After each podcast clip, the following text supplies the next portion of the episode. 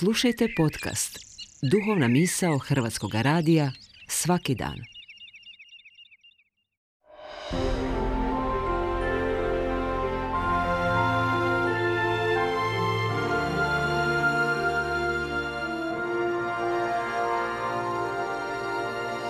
Duhovna misao.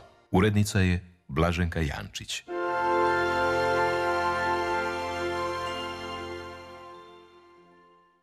Bdijte. Ovim pozivom počinje vrijeme do šašća. Govori Frante Vučković. Bdijte, budni budite, budite pozorni. Poziv na budnost dolazi s mnogih strana. Gdje god ima netko probuđen, poziva na budnost. To je stoga što probuđeni znaju razliku sna i jave. Tko spava, ne zna tu razliku.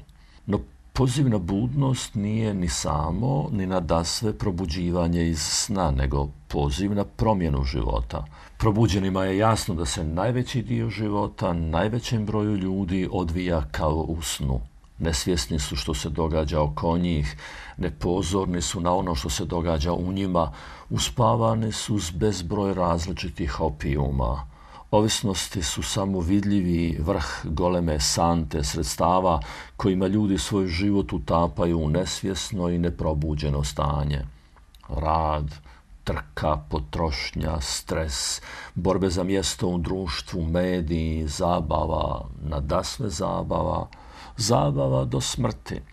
Zabava je najmoćnije sredstvo kojim se ljude uspavljuje i odvaja od stvarnog života poziv na budnost jedva da se može probiti kroz debele naslage kojima dopuštamo da nas društvo ovije i kojima sami sebe sklanjamo od budnosti.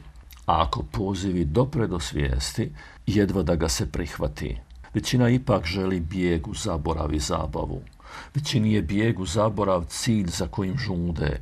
Niče se rugao s takvim načinom života, One koji za njim žude nazvao je posljednjim ljudima. Oni žive najduže. Pronašli su sreću u malim zadovoljstvima za dan i malim zadovoljstvima za noć. Sebe smatraju sretnima i trepću očima, kaže Niče.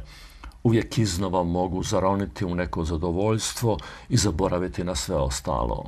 Protiv cijele industrije zabave i zaborava i protiv masovnog načina života zapadnog čovjeka dolazi Isusov poziv iz daleka. Bdijte. Bdijte jer ne znate kada je čas. Neprobuđeni i nepropitani život kao da nije ni življen.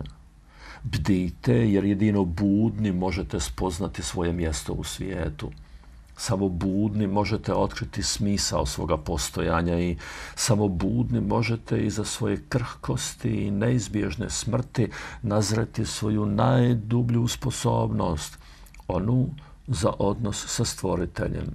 Bdite da vas najvažnije u životu ne bi snašlo u snu, pa da u trenutku kada otvorite oči spoznate da je već sve prošlo.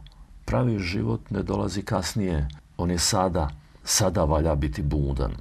Ko hoće došašće proživjeti na probuđen način, može započeti dan zornicom, može odvojiti se od opijuma i zabava, može svoj um otvoriti stvoritelju, a svoja osjetila životu.